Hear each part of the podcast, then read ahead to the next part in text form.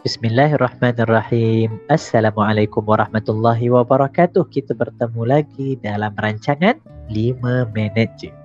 Perbincangan 5 minit hari ini tentang satu perasaan kalau kita masukkan dalam hati kita, insya-Allah ibadah kita akan jadi lebih berkualiti dan bermakna.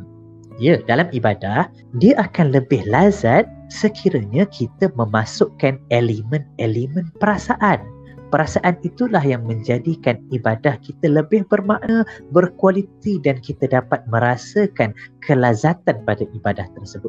Salah satu elemen yang boleh kita masukkan ketika kita beribadah, satu perasaan yang disebut sebagai perasaan haibah. Apa dia? Iaitu kita merasakan kehebatan, kebesaran, keagungan, kehaibahan Allah Subhanahu wa taala. Perasaan haibah ini iaitu satu perasaan di mana ya kita merasakan Allah itu maha hebat, maha besar. Ya.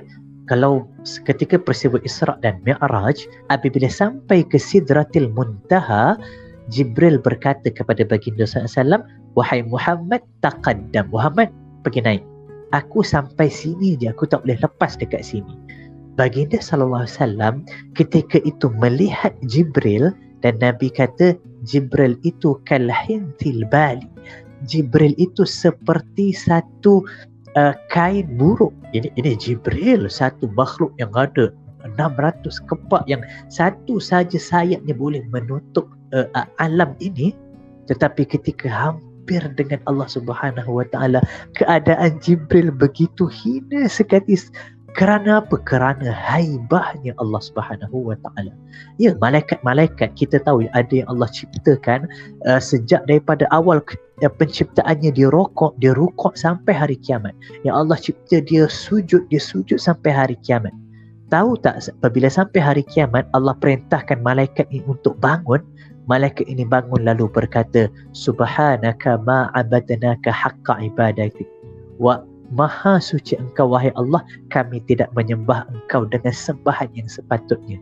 Allah Sedangkan dia telah rokok dan sujud sejak dari awal ciptaan dia Dia boleh mengatakan sedemikian kerana Hai bahannya perasaan pada Allah subhanahu ta'ala. Ada satu kisah yang boleh mungkin mendekatkan kita dengan makna ini. Ada satu kampung yang di maknanya di uh, kuasai oleh seorang raja yang disayangi rakyatnya.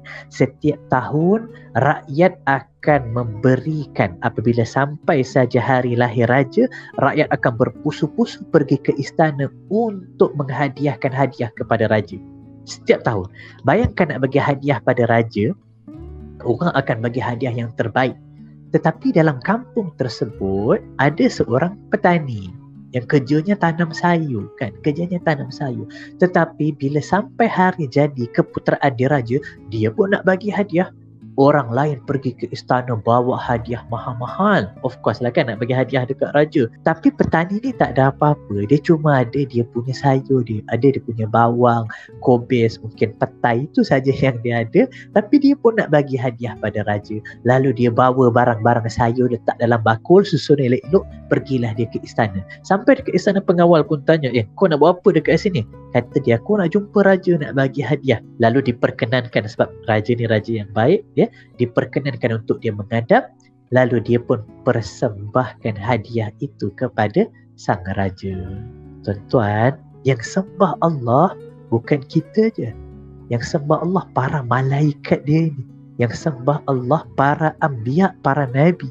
Adam, Idris, Nuh, Ibrahim Musa, Isa yang sembah Allah Nabi kita Nabi Muhammad sallallahu alaihi wasallam Abu Bakar para sahabat Umar dan yang sembah Allah para ulama para tabi'in para orang-orang yang dekat para wali.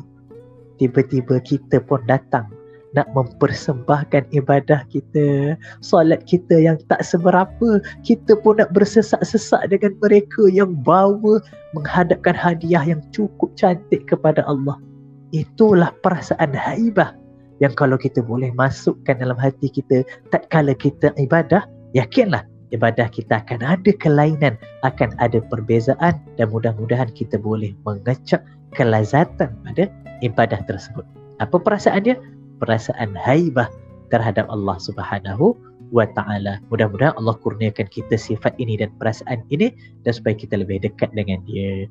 5 minit je. Assalamualaikum warahmatullahi wabarakatuh.